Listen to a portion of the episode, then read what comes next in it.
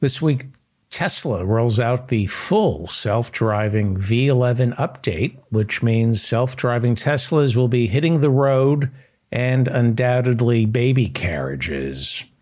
Elon Musk, wow. Last month, Twitter, this month, Tesla. The man has a hard on for car wrecks. Tiffany, Tiffany, Tiffany Trump got married over the weekend.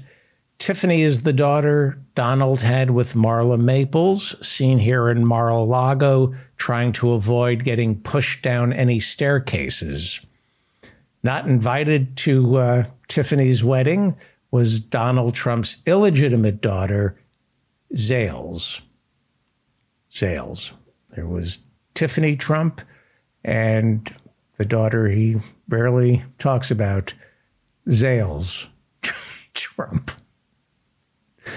Donald delivered an emotional toast at the wedding. He said, and I'm going to quote his toast verbatim. He said, quote, Tiffany, it's been the adventure of a lifetime watching you flower into a woman according to your mother. From your first bruised elbow to your first high school crush, I'm, I'm told it's been a wonderful ride, and your mother wouldn't have missed it for anything. You're an amazing person, Tiffany, that's what your mother says. And I believe her. Why would she lie? I don't know. Maybe she's lying. Who knows? Maybe your childhood was a complete horror show. It wouldn't surprise me. That was Donald Trump's wedding toast uh, over the weekend as his daughter Tiffany got married. Uh, as is customary, since he is the father of the bride. It was his job to stiff the caterer. Hey, I heard there was a mass shooting in Virginia. Oh my. I hope we'll do something about these things. I'd hate for something like that ever to happen again. Katie Hobbs is the new governor of Arizona, whether election denier Kari Lake denies it or not. Hobbs is the first Democrat to win the governor's office in Arizona since Janet Napolitano back in 2006. Before turning to politics, Hobbs worked with homeless children and ran a shelter for survivors of domestic abuse. Before turning to politics, Kari Lake anchored the local news by wearing a lot of makeup and saying what was on the teleprompter. Just like Reagan, just like Trump or George W. Bush, Kari Lake understands television because that's all she understands. That's all she does is watch television. No insight, just the natural instinct to know which platitude to unspool in front of which audience.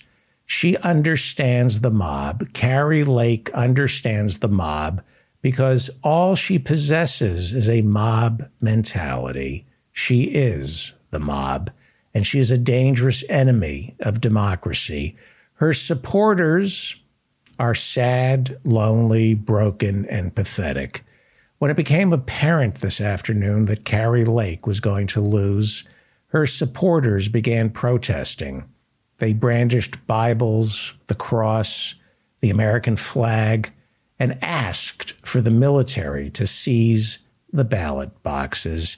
Here are the drifters defending the grifter. Okay, people. Thy will be done on earth as it is in heaven. Give us this day. Donnie I want all of you to say a prayer right now. We, the people, are requesting military step in and redo our election. It was fake and false. It's full. Our government is full of corrupt people redo the elections. Why don't you redo your haircut first? I will show sympathy for these delusional low life simpletons when they are no longer a threat to our democracy or me. Yes, these are stupid, vulnerable people who are easily manipulated, but they are a danger to me in this country, which is why it's a sin for politicians like Kari Lake to pander to them. It is sinful to tell these people that there is nothing wrong with them because there is. There is something seriously wrong with these people. The same way there is something seriously wrong with the people who stormed the Capitol on January 6. It is a sin to tell these people that they don't have to change, that they're okay. They have to change because they're not okay and they need help. These people are broken, they are lost. And Kari Lake, you're supposed to comfort them, not exploit, not exploit them which is what this entire Stop the Steal movement has been built upon exploitation. You exploit the most vulnerable, the gullible, the low information American desperately clinging to reality. This entire election denier scam is part of a larger grift, larger than both Kari Lake and Donald Trump.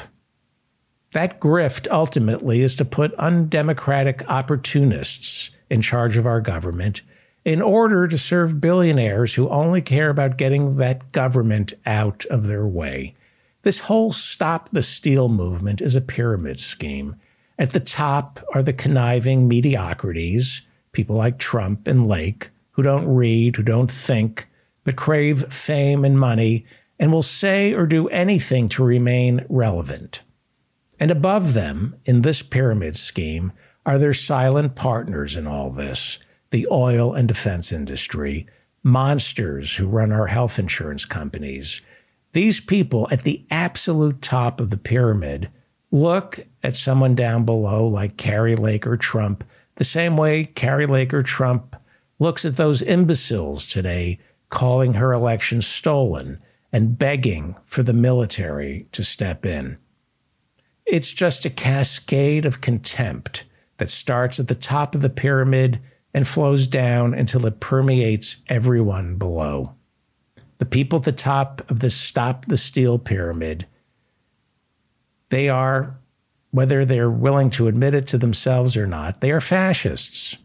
And below them are the psychologically violent imbeciles like Kari Lake and Donald Trump who run for office. And below Kari Lake and Donald Trump are the physically sadistic who support these candidates for the promise of legally sanctioned violence, the opportunity to legally hurt someone. And then below the physically sadistic, below them, are the ones who live vicariously through paper mache heroes like Kari Lake and Donald Trump by voting for them. They live vicariously through these paper mache heroes by voting for them. And they end up getting screwed by them. With nothing better to do, these Kari Lake supporters wear their American flag t shirts, brandish their crosses, proclaiming their devotion to a counterfeit Christianity and believe in a fictional military that is going to ride in at the end of the day and save them from the sloppiness of democracy. To manipulate these people, Kari Lake, is un American, and it's precisely what's get, what gets good people killed. It is a sin, Kari Lake. It is immoral to take people who are besieged by self doubt and financial precarity and then offer them the fool's gold of a strong man or a strong woman, the false promise that all will be good after the culling. That is what this Stop the Steal movement is. Frightened, ill informed people desperately in need of schooling and a psychiatrist who should be helped, not manipulated, played to, or exploited. For example, Ali Alexander, who organized the Stop the Steal rally on January 6, he was the one who met with another Arizona genius, Congressman Paul Gosar, and another welterweight of intelligence, Congressman Andy Biggs from Arizona. Uh, both later begged Trump for a pardon after January 6 went bad, by the way. They didn't ask for Ali Alexander to get a pardon, but they, they wanted a pardon for themselves. Ali Alexander, the guy who organized the Stop the Steal rally, Bannon, Roger Stone, Ginny Thomas, they found their useful psychopath. His name is Ali Alexander. What is sicker than a man of color organizing a bunch of white supremacists to storm the Capitol? Find a person of color like Ali Alexander or the Afro Cuban Enrico Tarrio from the Proud Boys to front your band of white supremacists, and it gives you plausible deniability on charges of racism. How can the election deniers be racist? They're run by a person of color. Yes, a person of color who is missing significant parts of his brain. Ali Alexander is the perfect disposable conspiracy nut who can be exploited by the Republican leadership. And then when he implodes, you just walk away. This is a young man who is clearly in need of help. Here he is today, the supreme election denier. Ali Alexander, desperately in need of psychiatric counseling. Here he is today, denying that Kari Lake lost, which she did, by the way. Here is Ali Lake, Ali Lake, Ali Alexander, very sick young man, as are the people protesting right now, the ones saying that Kari Lake lost because the election is rigged. These are sick, desperate people who are being exploited. Take a look. This is what the Republicans do. This is what Kari Lake and Donald Trump do. They find someone like Ali Alexander. They let him organize for them. They let him organize these Stop the Steal rallies. They let him feel important while he spreads conspiracy theories. They don't help him. They don't pay him. They watch and exploit him. And as he goes completely off the rails, they abandon him. This is someone, Ali Alexander, who is delusional, but masks his illness behind conspiracy theories. Look at the, the beatific smile on his face. He was obviously once a good kid. This, this could be me. This could be my son. This could be anyone. Could be any one of us. This could be anyone suffering from mental illness and instead of finding help and compassion, was met with derision, contempt, and abuse. Even if Kari was going to lose, I would will it into existence. And I know that sounds kooky. But no, that doesn't sound kooky. That doesn't sound kooky at all. You're, you're the picture of mental health. Continue. And I know that sounds crazy, but just don't catch me on a wild day. Now, watch this. This is obviously a very sick young man. Pete Davidson one time got on my bad side and almost killed himself. So, Right. He seeks out other people who are suffering from mental illness and threatens them.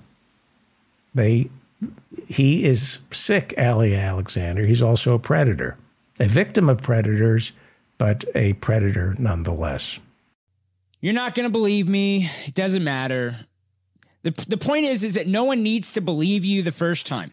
The point is you just need to tell them a first time. Do you understand this? This is going to sound kooky for y'all and cozy, but you guys don't understand the esoteric. Right? He's intimidating his followers as though he's got the knowledge instead of just the illness. What if I told you that all of us are capable of traveling? Well, not all of us because you're not smart enough, but what if I told you the that intimidation? You're not smart enough, right? What are you going to tell us? You you told us that 2020 was stolen. You're telling us now that Kari Lake's election is stolen. What are you going to tell your followers, Ali Alexander. A lot of people capable of time traveling, they just don't know it. What if I told you that time traveling is easier than you think? Uh, it requires a lot of discipline and no machines. What if I told you that the reason why the New World Order wants you to focus on fiction stories about machines is they don't want you to know that everyone has access to time travel? Then what if I told you that the re- the way that those of us fight is we are each pulling from time itself Yes, of course the Jews time travel. That's what makes the apostasy so great. you have to end with the Jews. He was doing so well. He had me, and then he had to say the Jews time travel. That's what makes the apostasy so great. What if I told you you could will yourself to travel in time? What if I told you the election was stolen from Donald Trump and the election in Arizona was stolen from Kari Lake? What is the difference between telling people that you can travel through time or that the election was stolen? This is who the leader of the Stop the Steal is Ali Alexander. Not well. Not well. And of course, of course, he had to bring in the Jews. That's what makes the apostasy so great. Jews can time travel. See, anti Semitism, it's funny until it gets people killed, right? It's, you know, it's tragically funny. He's sick, and, you know, the people who he gets to storm the Capitol also storm temples, synagogues, mosques, shoot up black churches. This is dangerous stuff. Conspiracy theories, right? Kari Lake, the election was stolen. Jews can time travel. All you have to do is will it. Anti Semitism, it's the bastard sister and brother and child of conspiracy theories. Anti Semitism is a conspiracy theory. You can't have anti Semitism without conspiracy theories because, like I said, anti Semitism is a conspiracy theory. Whenever you don't understand why something horrible is happening, blame it on the Jews or blame it on the lizard people. This is what defective minds rely upon, and they can be led to believe. This is what you can lead people to believe that the lizard people, the Jews, George Soros, are conspiring. They're running the banks, the media, your mind, and they're rigging elections. This, Ali Alexander, is the face of the election denial movement right there. Obviously, a very sick, sick individual. I didn't play that out of context. This is circulating out there. This is part of his podcast. These are his unguarded moments on his show. Ali Alexander. If you believe the elections are stolen, you are believing a delusion, a lie spread by the same people who tell you it's the Jews who control the world. Sick, dangerous stuff. This is exactly who the GOP is in bed with. And the Democrats are not. When people ask me, why are you a Democrat? This is why. This is why. Welcome to the mop up. By the way, I'm David Feldman, coming to you from an air shaft overlooking a parking garage somewhere in Manhattan where the temperature right now is 40 degrees and they're saying it's going to be sunny. It's getting cold. So uh, I don't know what that would matter to you unless you lived in New York City. Do me a favor, subscribe to this channel and hit the like button, please. Well, last Tuesday's red wave never materialized. Donald Trump Jr. said it would. He promised uh, Monday night, a week ago, that the midterms would be a bloodbath for Democrats. Joe Rogan, I'm not making this up, he predicted blood would come pouring down over the Democrats like the elevator scene in The Shining. Hmm. Sean Hannity said election day would look like the Tate LaBianca murders with human flesh dripping from the walls and ceiling. Brian Kilmeade from Fox and Friends said Democrats should expect to wake up the day after Tuesday's midterms inside the walls of John Wayne Gacy's home, devoid of skin, drifting in and out of consciousness to the muffled screams of neighborhood children stuffed below the floorboards. Laura Ingraham said of the midterms that Democrats should expect an endless sea of vomitous chunks of desiccated goat innards draped over the corporeal essence of the late Roger Ailes's greenish yellow, incontinence stained boxer shorts. And I think it was Newt Gingrich a week ago who predicted Democrats would find themselves on election day face to face with a metal red hot poker gored into their spleen as 50,000 volts of electricity surged through their renal artery, where metal pincers would then cauterize their kidneys shut, resulting in a Hindenburg like explosion of urine, glucose, and white blood cells as their overtaxed and lifeless corpses could no longer hold back the eruption of bodily waste, soaking a 50 mile blast zone. Indeed, most of those predictions never came to fruition. Uh, there wasn't the bloodbath, wasn't the red wave that they had predicted. Democrats kept the Senate after winning Nevada over the weekend. Yep, Democrats kept the Senate. They won Nevada. And uh, so be advised the December 6th Georgia runoff between Raphael Warnock and Herschel Walker has now been downgraded from a most important election in our nation's history to a most important election in our lifetime. I got the fundraising email this morning. They have downgraded the December 6 Georgia runoff to a most important election in our lifetime.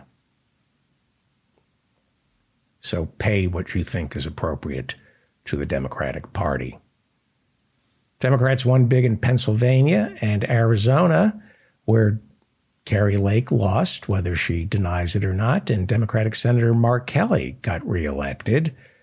The House is still up for grabs. Howie Klein talks about this later uh, chances for Democrats to keep the House are looking slimmer with each approaching data dump. When you drill down to the individual states where real change happens, real change starts on the state level imperceptibly, then it bubbles up to the national level. And by the time it bubbles up to the national level, it's too late for the other side to actually stop it.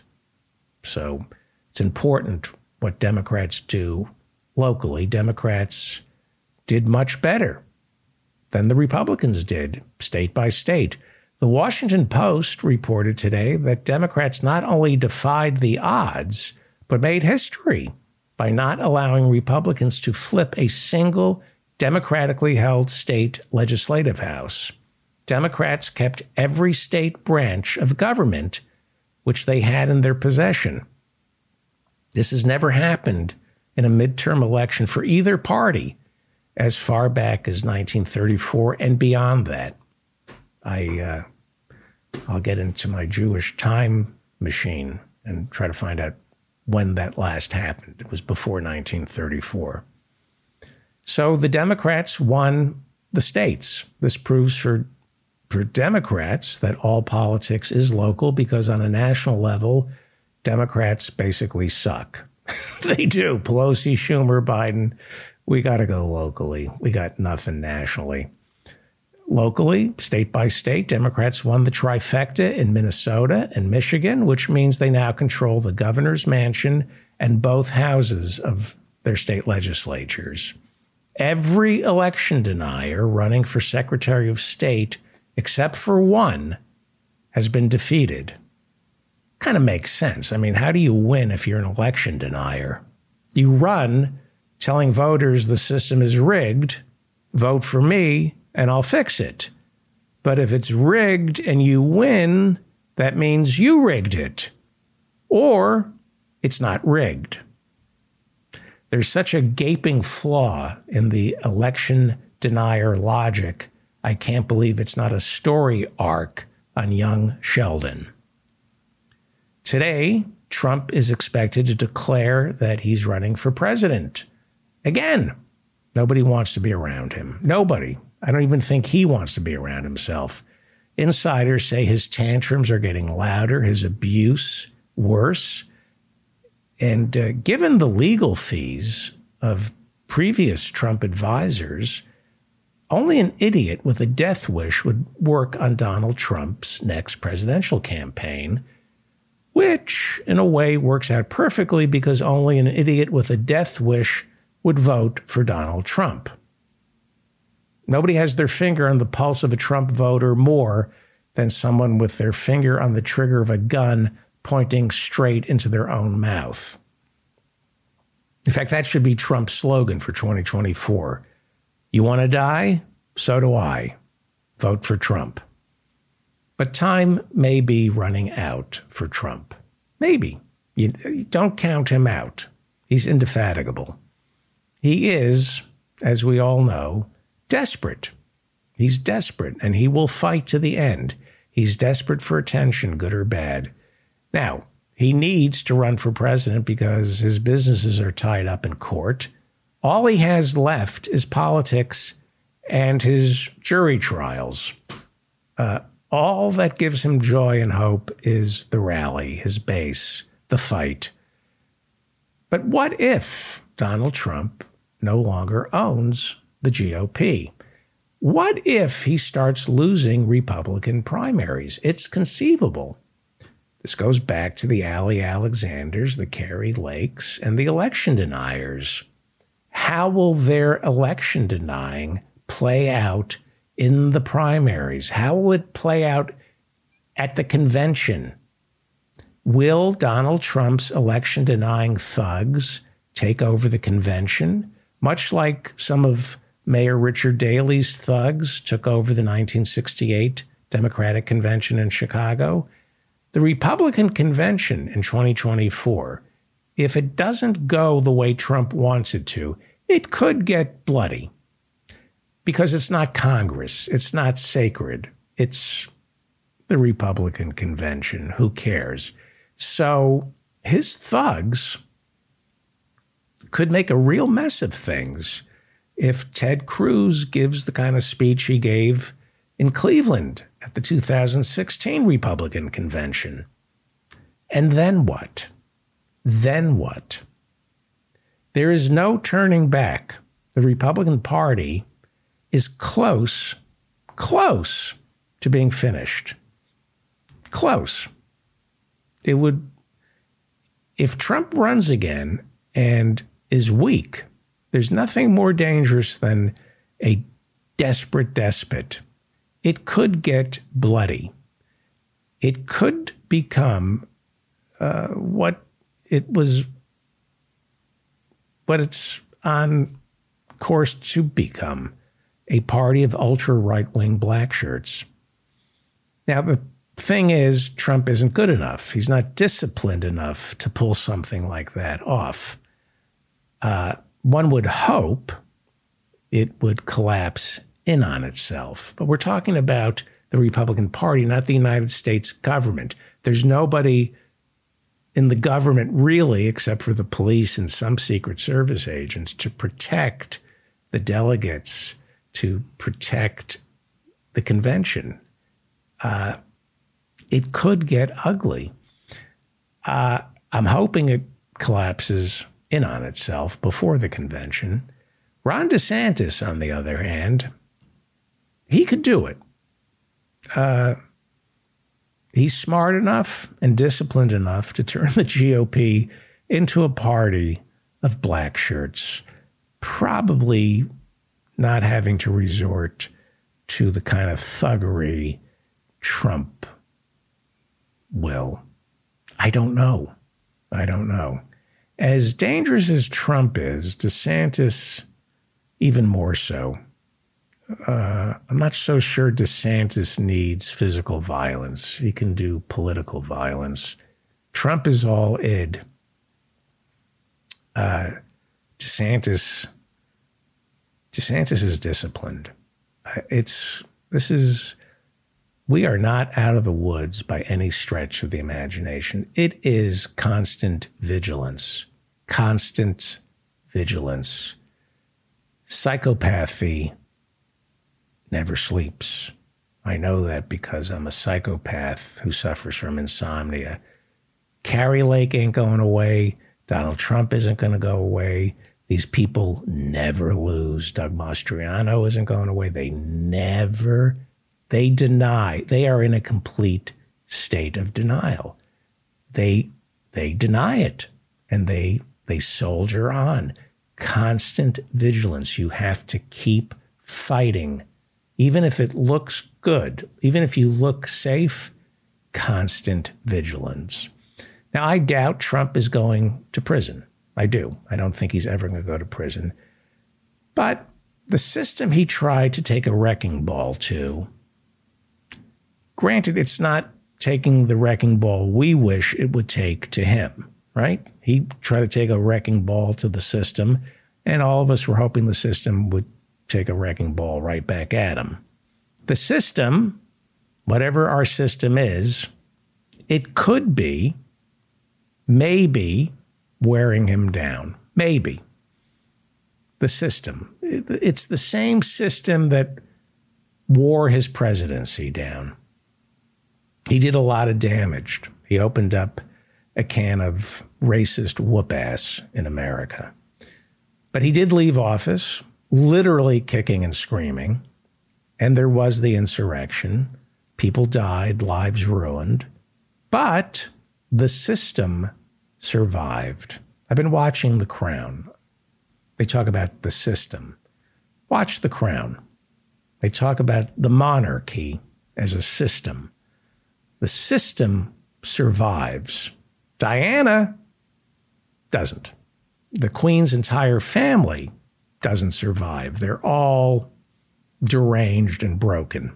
But the system, the monarchy, survives. It's important to keep that in mind. I'm not advocating on behalf of the system. I'm just saying there is this system in place, and the system we have in Washington maybe protects itself, for better or worse, from people like Trump. That's the order of things. Nothing gets done in Washington, D.C. because of the system. Nothing gets done, including turning America into a fascist dictatorship. The system won't allow that. Perhaps. I'm not defending the system, whatever that system is, but there is something, some system that that wore Trump down. There is a system that's that's breaking him. Other granted, he's doing a lot of destruction along the way. Then again, so is the system. Perhaps I'm correct. We I don't know. Maybe he'll win. Maybe he'll beat the system. Maybe he will take that wrecking ball to the system. We'll all wake up one day and it could be all gone. And we might miss the system, the evil system. And it is evil. It looks like the Democrats uh, dodged a, a bit of a bullet, which means America dodged a bullet we probably lost the House, but we've got the White House. We've got the Senate, which means Biden can nominate a lot of judges and change not necessarily the Supreme Court, but our courts. I want you to pay attention to the civil war that's going on right now within the Republican Party as Kevin McCarthy, as his speakership is held hostage by factions like the Freedom Caucus who are making demands, crazy demands. Watch as they slit each other's throats for power. Watch the infighting that takes place in front of everybody, in front of everybody, as the Republicans jockey for power. When we have a left that is willing to fight as hard as the Freedom Caucus, uh, then we won't have Nancy Pelosi or Hakeem Jeffries as our next speaker. When we have a, a real left that's willing to act like the Freedom Caucus, did you see Mark Meadows testifying during their meeting today at the Freedom Caucus? You know, this is a guy, how dare he talk about saving the Republican Party. He, he should be indicted. He may be indicted. Uh, when we have a left that has the audacity that the Freedom Caucus has, that the Republicans have, then we will have as our next speaker Cori Bush, Ted Lieu, or Katie Porter. That's what we want. We need more people in Congress in Washington like Cori Bush, Ted Lieu, and Katie Porter. That's the next step between now and 2024. It's time to start fighting again inside the Democratic Party. There's a civil war going on right now within the Republican Party. The season of rallying, coming to the aid of my party, the Democrats, is over. That's it now. I'm back to where I was four months ago. Uh, Jim Jordan, Marjorie Taylor Greene, Lauren Boebert, Kevin McCarthy, Mitch McConnell, Rand Paul, they are no longer my enemy. They'll be my enemy in about 16 months. But right now, my enemy, Schumer, Pelosi, Biden, they are my enemies. I want to purge them. I want them out of my party. I want them replaced by men and women who aren't worth more than, I don't know, $50,000. I don't want to vote for anybody who has more than $50,000 total. I want to see want to see your tax returns. If you have assets worth more than $50,000, you don't get my vote. I'm not interested in you. It is time for a peaceful war inside our tribe now, the same way the Freedom Caucus does it. And the it is time for the left to destroy Kyrsten Sinema and Joe Manchin. That's why January 6th is so important. We elect Raphael Warnock, re-elect Raphael Warnock. We get to destroy Manchin. We don't need him anymore. And then we get rid of the filibuster and we tell Schumer to fight. But who do we replace these people with? What does our bench look like on the left? Who are the next heroes on the left that will provide the infrastructure the left needs to support the movement? So let's work now to destroy the Democratic Party and rebuild it in our own image.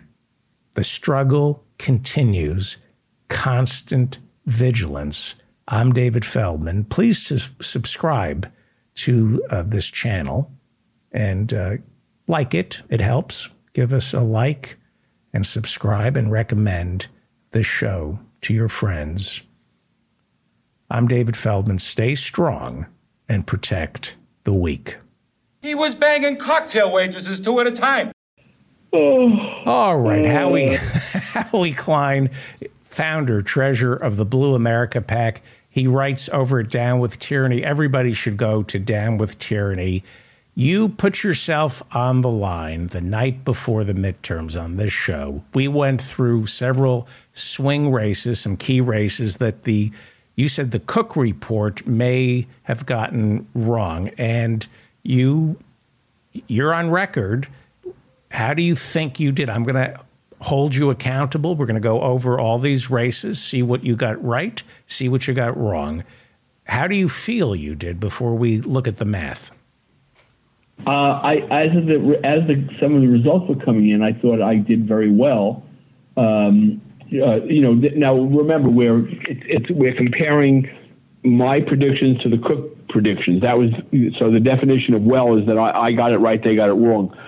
Um, although I noticed that th- when they predicted a Democrat was going to win, uh, often I said no, that's not going to happen. So so anyway, so they were right in, in a couple of races, like in Ohio's first district. I thought that the Republican incumbent would win, but the, and they said they, they said he would he would lose, and they were right, and I was wrong. Okay, so in the big most, in the big picture, the races, though. by the way, we agreed on. So in other words, most of the things that they uh, that, that, they predicted, we we both agreed. But um, in the cases where they said a Republican was going to win, I and I said a Democrat would win, I won there. Right. So just as an example, in Maine second district, um, Blue Dog Jared Golden, who I don't like, uh, they said he would lose. I said he would win, and he won. Right. Elissa right. Slotkin, a New Dem in Michigan, they said she would lose. I said she would win, and she won. Angie Craig, another blue dog from Minnesota, they said she would lose. I said she would win. She she won. So in the case, so in other words, when they said a Democrat would lose, and I said a Republican uh, would lose, I I tended to be right. They tended to be wrong. Right. And if you want to go through all of them, it's a pleasure. Yeah, yeah. Let me point out that what you got right on a macro level is you said you've been saying all along that the Democrats would keep the Senate. You said you at first thought the Democrats would keep the House. A week ago tonight, you were not. Keep the House. I never thought that they would keep the House. I thought they had a shot, which turned out to be true. They had a shot and they are losing that shot. But you got that right. And you also said it was going to be whoever wins the House, it would be on a razor thin margin. Neither party would be that, able to. That is definitely the case now. In fact, some of these these these seats that we're going to talk about now are still not decided. Okay. Now, some of them aren't decided, but they're going to be decided easily, uh, and some of them are actual, real, uh, really uh, um, uh, can't. I mean, you have to. They'll be. We'll be counting for weeks before they uh, they can announce uh, with any kind of confidence. Let me just ask you some big picture questions before we drill down. I'm so excited about drilling down. I know, I know, but Kari Lake in Arizona, is she? Uh, yes, she's going to lose. Uh, it's it's too early to tell. I don't know where all those votes that are still outstanding are coming from. But as the votes have been coming in so far, they have been putting her further behind. But it's still very, very close. No, right. no one can be certain what's going to happen there. If if I was forced to bet, if I was absolutely forced to bet, I I say that. Uh, uh, Hobbs wins by you know 300 votes. it's going to be right. that close. Right. I mean, I think most of the votes are coming in from Maricopa, and that's predominantly Hobbs country, so she she should. Well, the city of Phoenix is, but you know the suburbs of Maricopa are not, and in Maricopa County are not necessarily um, Democratic. So it, it's hard to say. You know, the uh, last night I think it was last night, a whole bunch of votes came in, uh, and it pushed Hobbs ahead. But on the other hand, a uh, a congressional seat in that district, which still isn't called yet, which is held by a Republican, David Schweikert. That's in the suburbs, and the same votes pushed him ahead, uh, where where he's now leading the Democrat who's been leading since day one. Okay. So it's you know it, it's hard to it's hard to get a, a, a grip on what's going on in Arizona. Lauren Boebert in Colorado three. Are we looking at a recount? What are we looking at there? Definitely looking at a recount. It's too close to call. She's ahead now they uh, they predicted that she would win. Uh, I think I agreed with them on that one. Yeah, I, I did. I okay. agreed with her that she would win, and I think she's going to win. Uh, it, it's it, it, it, nobody has uh, uh, imagined it would be this close. Right, and finally, she's already screaming that tried to steal the race. right, and before we start drilling down, how much trouble is Trump in? How what is the likelihood? that DeSantis, who is now leading him in the polls, is going to declare One poll. One poll is Trump declaring this week, and do- Tomorrow. and do people fall in line? How terrified are they of Trump, or are they less terrified today? We'll and, and uh, sit there and watch uh, uh, with great joy.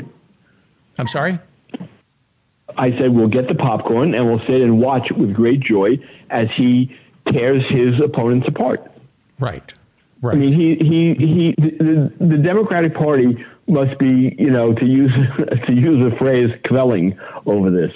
Uh, you know, he is going to do everything he can to destroy uh, DeSantis, and and then anyone else who tries to run against him, and there will be others.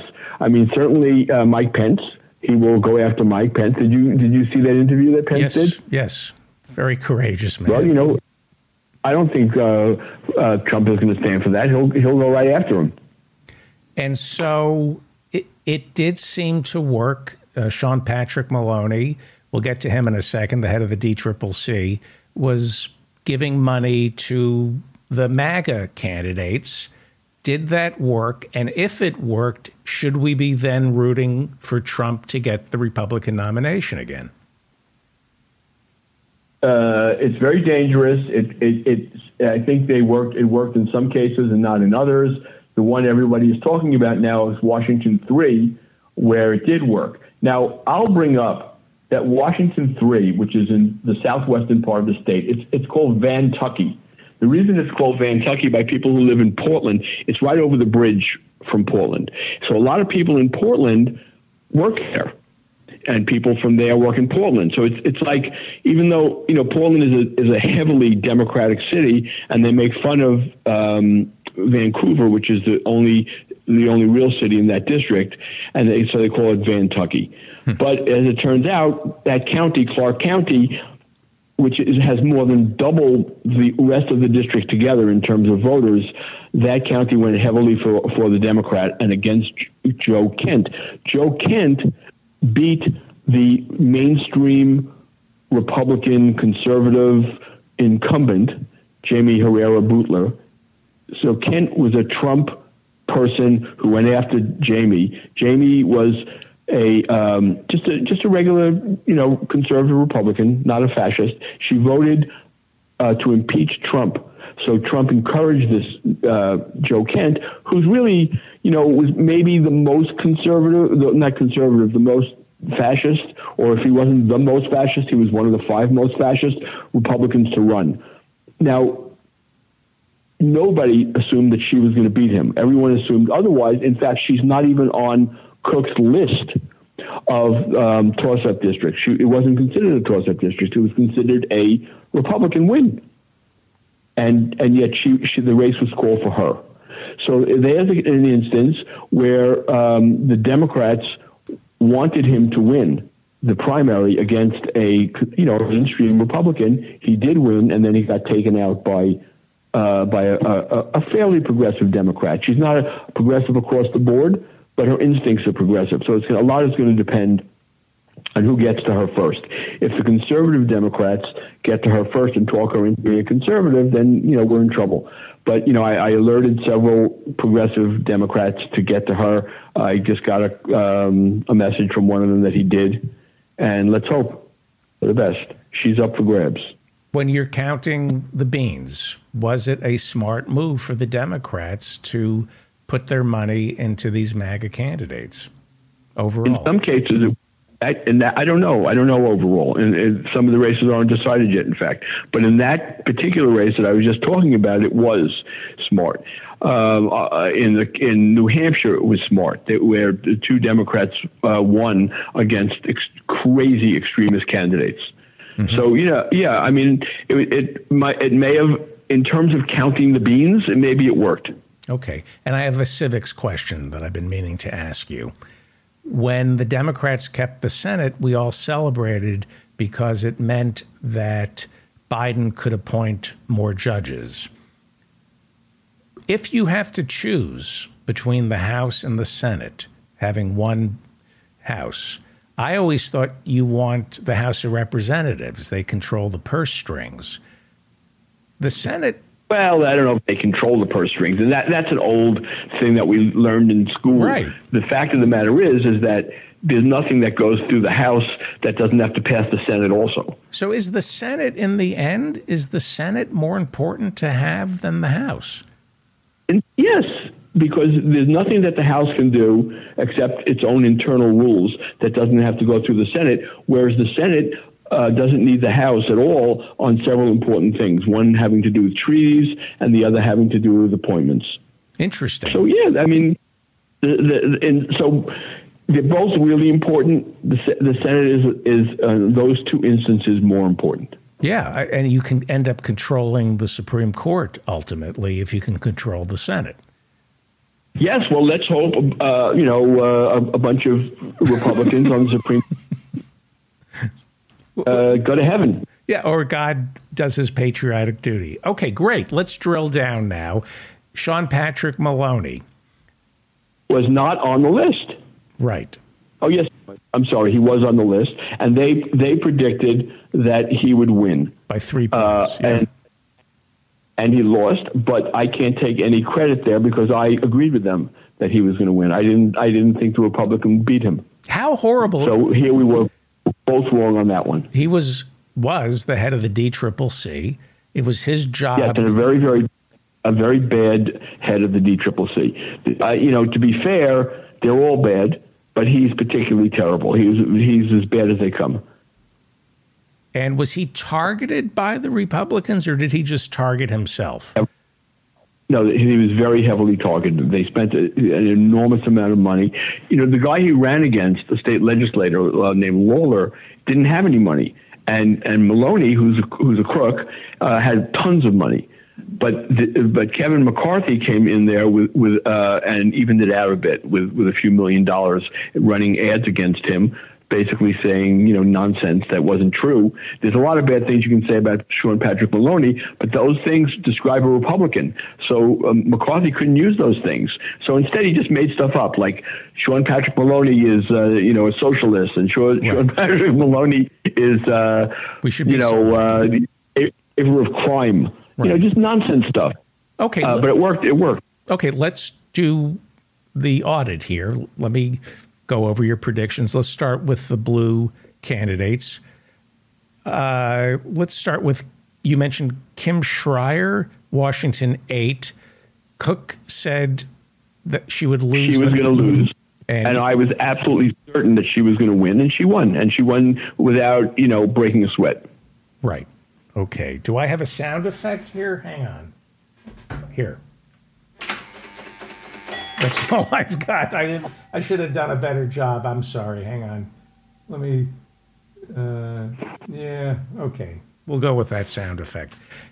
Abigail Spanberger from Virginia Seven. They said. Right. So we we both agreed that she was going to uh, uh, to win the seat. The reason that I don't know what their reason was, but my reason was is that there are more Democrats in the district than Republicans, and the and she was running a you know I don't like her she's a, she's a blue dog, but she was running a competent campaign, and the Democratic Party. Uh, spent a fortune on her. They put in millions of dollars into her race, and they didn't allow the Republicans to ha- to spend more than they than they did. Every time the Republicans spent, the Democrats put in more. They were determined to save her. Now, interestingly enough, another Democrat who we supported, who you know they they said had no chance, a guy uh, um, named Jones. Well, I can't remember his first name now. Um, and and Jones got more votes than she did. The Democratic Party spent like I don't know seven million dollars on her, and they spent zero on him. They didn't give him a penny, and he got more votes than she did. So imagine if they would have actually supported him. Okay. Anyway, in the case of uh, Elaine Luria, Yes. they and I both agreed that she would lose, and she did. Yes. And we we wanted her to win. Obviously. Let's we wanted her to win because we want the Democrats uh, to to beat the Republicans in an overall way. But she's not a very she wasn't a good Congressperson. She was a uh, very conservative and very scared, and uh, you know never did anything right. okay. So Texas 34, Flores versus Gonzalez. They said, and go ahead. We both said the same thing that the Democrat would win, and he did. Okay. So the thing about uh, her, Flores, is that she was an incumbent. Were, it was an incumbent versus incumbent race. He moved into into her district, but it was part of his district, and uh, and she had just been elected in the special election. But she was a pretty extreme Trumpist, and and he's he's a very conservative blue dog Democrat, but he was able to. Uh, to overcome her, and uh, and and it's a it's a you know again m- way more Democrats in the district than Republicans, so you know he was able to win. Rhode Island. In uh, Rhode Island's second district, they came up with some cockamamie idea that the Republican was going to win. It made no sense whatsoever to me. It just there was no reason to to do that, and, Fine, and I said right. no, the Republican would lose and the Democrat would win, and sure enough, the Democrat won. Okay. The open seat left by Connor Lamb, they said was going to stay Democrat. Right, and, and so did I. So we both agreed on that. So fact, far uh, you're we batting- Did, uh, so far we agreed. Not only did we agree, but we both spent money in that district. Blue America spent money, and the DCCC spent money to help um, the Democrat there. Great. Matt Cartwright in Pennsylvania 8, they said he would go Very down. old America. He's a, he's an old old friend of mine. When he ran the first time against the Blue Dog Democrat in a primary, we helped him. We he was you know, one of the first candidates that we spent you know really large sums of money on, and we did it again this time. And for some reason, I don't understand why. But because he he's always been in a in a red district.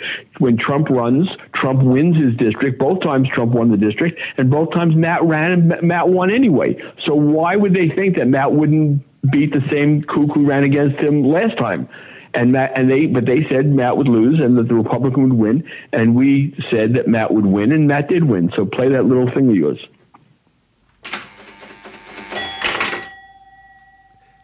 Thank you. Yes. Uh, Susan Wild, Pennsylvania 7, they said this Democrat. We, we were both wrong. Both Blue America and the DCCC thought she had no chance, and no one else thought she had any chance either. It was like that. That was like a, practically a written off district, and she wound up winning. Okay. So all the Pennsylvania. So there were four seats in Pennsylvania that were in contention. The Democrats won all four of them.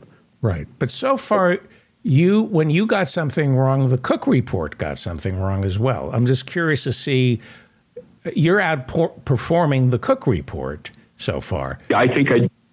Yeah, it's not. It's not all over yet, though. Okay. that's the thing. Right. You know, there's undis- Okay, let's go to the new Yeah. or, Oregon and 6. I'll I'll go through it and, and make a uh, you know make a count. I just people have been asking me, people who listen to your show basically have been asking me, and, and I said, you know, I, it, it's going to take me half an hour to figure it all out and get it all right and be sure it's right. So I don't want to do it now and then have to do it again after all the races are decided. So let's wait till all the races Right. are decided. All right, Oregon 6. There was a new seat that they said was going to go Democrat. What did you say? Right. I agree that it would go Democrat, but it's not decided yet. Okay. Now, the Democrat there, um, Andrea Salinas, is is leading. The thing that about this that's interesting is that uh, Hakeem Jeffries, who wants to be the um, wants to be the new speaker, or the, or if it, if the Democrats take over, or the leader, the minority leader, if the Democrats don't take over, and he was working with some really bad forces, including uh, Sam Bankman-Fried, who's now like a you know on the lam uh, and lost like you know I don't know what did he lose forty four billion dollars, thirty three billion dollars. He lost some immense amount of money. He's a, a cryptocurrency crook. And, but he's he put out a lot of ads uh, against her and forced the DCCC to go along with him, and they spent a million dollars, not specifically against her, but supporting the same candidate that Bankman Fried supported instead of Andrea Salinas. And Andrea Salinas beat this clown. Uh, regardless, he, now Bankman Fried spent uh, just him alone spent ten million dollars trying to defeat her, including a million dollars in very negative ads. That has hurt her in the general. Even though she won the primary, people remember those ads that Bankman Fried uh, paid for, and that the DCCC and especially uh, Hakeem Jeffries went along with. So you know, uh, people need to think about that when Hakeem Jeffries is is uh, running for speaker. He'll probably win. I mean, supposedly he has it locked up. Okay. Anyway, uh, so that's thir- Oregon six. Ohio 13 was an open seat. They said Ryan would be, the Democrat would be. It was Ryan's to be Ryan's seat, Right. But the seat was uh, gerrymandered, Right. So that it wasn't very democratic anymore. It was. It's now an R plus one district. I couldn't imagine that the very progressive Democrat was going to win that seat. The D triple against a Trump crazy. The D tri- the um, Cook report. Uh, they got me on that one, so don't play the thing. They Oh. said the Democrat would win. I said the Republican would win. They were right. I was wrong. But when you're wrong, it's still good. It's good for the Democrats. Okay. Good. Okay. So the Democrats picked up a seat, kept a seat there. Steve Chabot. No, it was a new district. They didn't pick up. They just they won a new district. Right. S- Steve Chabot, Ohio won. Republican. They said it was going to flip to a Democrat seat. What did you say? Hello? Yes, I'm here. Oh. That was Roland calling me. Okay. Uh, tell him I said hello. So you said Steve, they said Steve Chabot, Republican, Ohio won, would lose his seat to a Democrat. What happened? Right, he he did. They were right. I was wrong. So it's a Democratic leaning district now. It's basically Cincinnati. So um, so he got a really bad shake from the Republican legislature. I don't know why they did that to him, but the Republican legislature gave you know took a very Republican seat where he was very safe, and they made it into a, D plus two. Great. I thought he would he would win anyway, and uh, the Cook report said he would. He, he they said it was a toss up, but that the Democrat would win. Landsman, Greg Landsman, and Lan, uh, and Landsman won. So I was wrong. They were right. Twice. When you're wrong, Yeah, in Ohio, in Ohio, yes. but when you're wrong, you're wrong. Uh, a Democrat wins instead of a Republican. Happy it. way. Yeah. Okay. Uh, North Carolina 13. There's a new seat. They said a Republican was going to win North Carolina 13. and I did as well. We both agreed that Bo Hines was going to win, and everyone thought Bo Hines would win. It's a Republican-leaning district, and uh, and Hines was endorsed by Trump, and it was a big deal. And uh, and we were all wrong. The Democrat, uh, this guy Wiley Nickel, won. Great. That's good. Good. Good. Uh, New York 22. Now we're these are some. It's going to be interesting. There's an open seat that uh, in New York 22. Katko, I guess, is leaving, and That goes leaving, and and two terrible candidates are running. Uh, the Democrat was awful, is awful, and the Republican is awful. Uh, and it's it's a Democratic leaning district, less Democratic than it had been when Katko when Katko used to run there. But this Democrat Francis Conole, a guy named Francis Conole, uh, is um, is is just a, a turd, and he's losing. It's not called yet. So, I mean, uh, supposedly he could pull it out, but I don't see it. I, I don't see any chance of him winning. So, but in, in the in the case of the of me versus um, Cook, we both got that wrong. Okay. They, oh no, well, we both right. We both said the Republican would win, and the Republican is winning. great. No, not great. New York 19 is an open seat. They said it was probably going to be a Democrat. Uh, New York 19 Ryan's yeah, we we both agreed that Ryan would win, and he did. He did win. Okay. Sorry, I thought that was an open seat. Uh, it, okay. Uh, it kind of was. It, it, it's hard to explain. Ryan was a an incumbent in a different district, Right. They and he re- moved in. yes, it's the first election after the cen- census, and they read. Okay. New York 4, Rice, they said was going to win. New York 4, Democrat. I agreed, and we were both wrong. He, okay. All right. Well, So when people say there was no red wave, there was a red wave in Long Island and a red wave in Florida. Was- That's when there was a red wave. So the Democrats lost every seat on Long Island, and they did really badly in Florida. New York 3, Swe- Sweezy. Is that, did I pronounce that right? Democrat? Suozzi ran for governor. In fact, I spoke to him today. Uh, but he ran for governor and uh, he lost that and he left. So he left his congressional seat. There was a really, really good progressive running there. She would have won. uh, but she got beaten in the primary by a nothing candidate, just a nothing who had a bunch of money, and the nothing candidate lost to a, a Republican. And um, so, so Cook and, and and Howie were both wrong. We both said the Democrat would win, and the Democrat lost.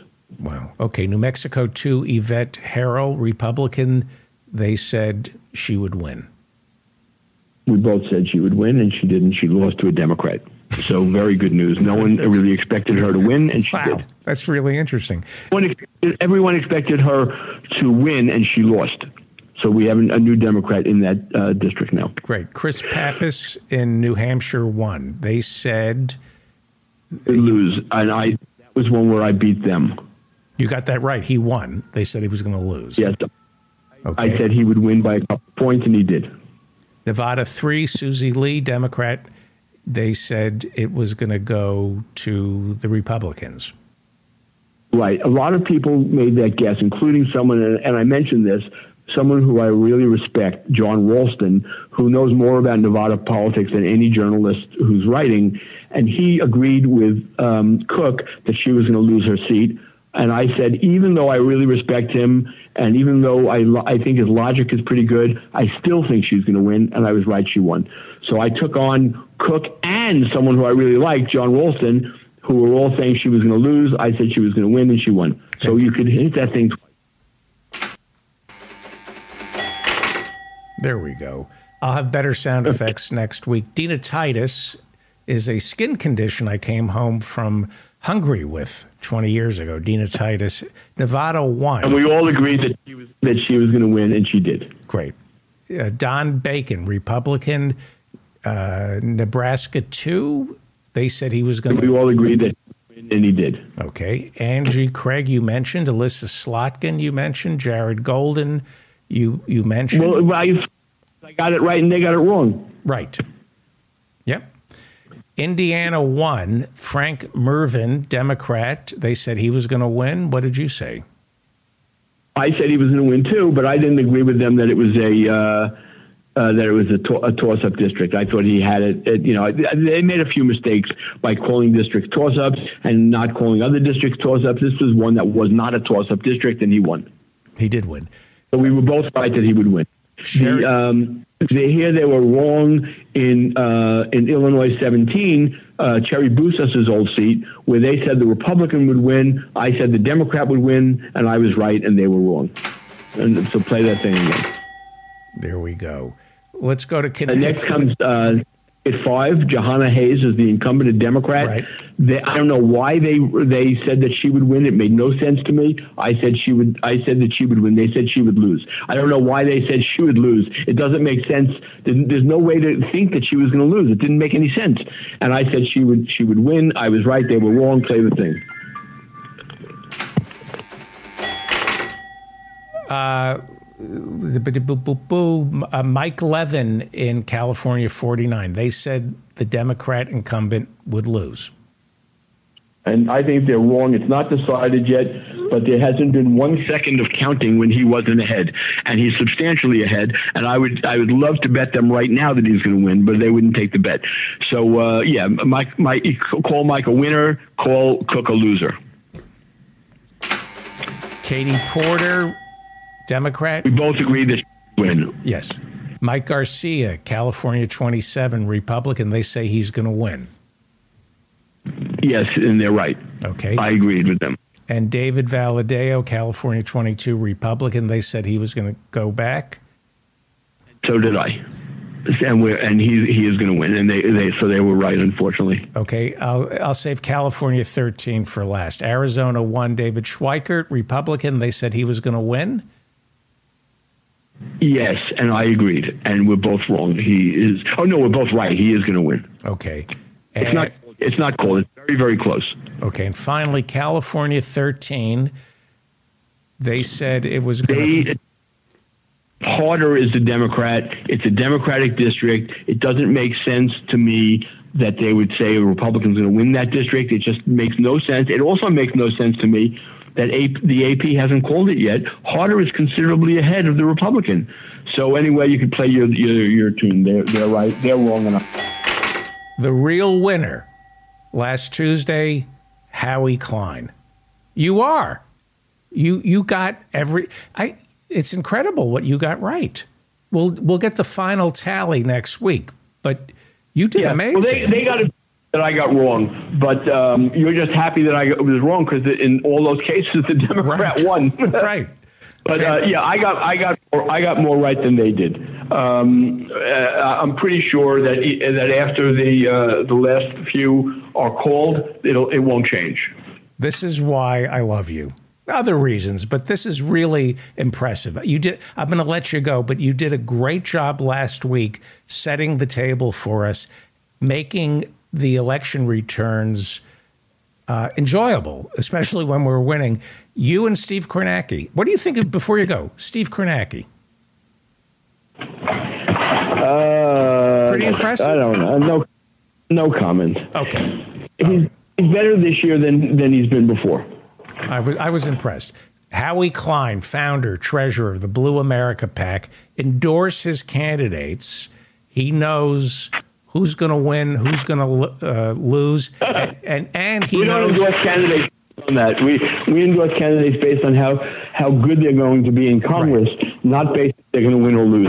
right exactly, and he knows which candidates are worth investing in, even if they're they're going to lose. They're still worth putting. Our friend Derek Marshall, I would assume, is not going to Washington. No, he's well. He's not going to Washington as a congressman. He may be going to Washington in another capacity. Right. But he, yes, he did not win, unfortunately. But a that was a very, very. That was a long shot. Always a long shot. and a great investment in our country's future. Thank you, Reed Howie. I like that idea. yes, thank you, Howie. I'll talk to you next week. We'll get the final results next week. Thank you. Great job. Amazing. Amazing. Thank you. I, I, I, can't hang up because my my hands are full of like uh, vegan meatball. And you're not cooking. That's a whole other story that we don't, we don't want to get into. Why. Uh, No, just in the last couple of minutes, I started like just forming the vegan meatballs. okay, I'll hang up. Thank you, Howie. Bye. Bye bye. That's Howie Klein from Down with Tyranny. Read him over Down with Tyranny and give to his candidates. If you enjoyed this portion of the David Feldman Show, subscribe to the channel and like us. It helps. It really does. Thank you.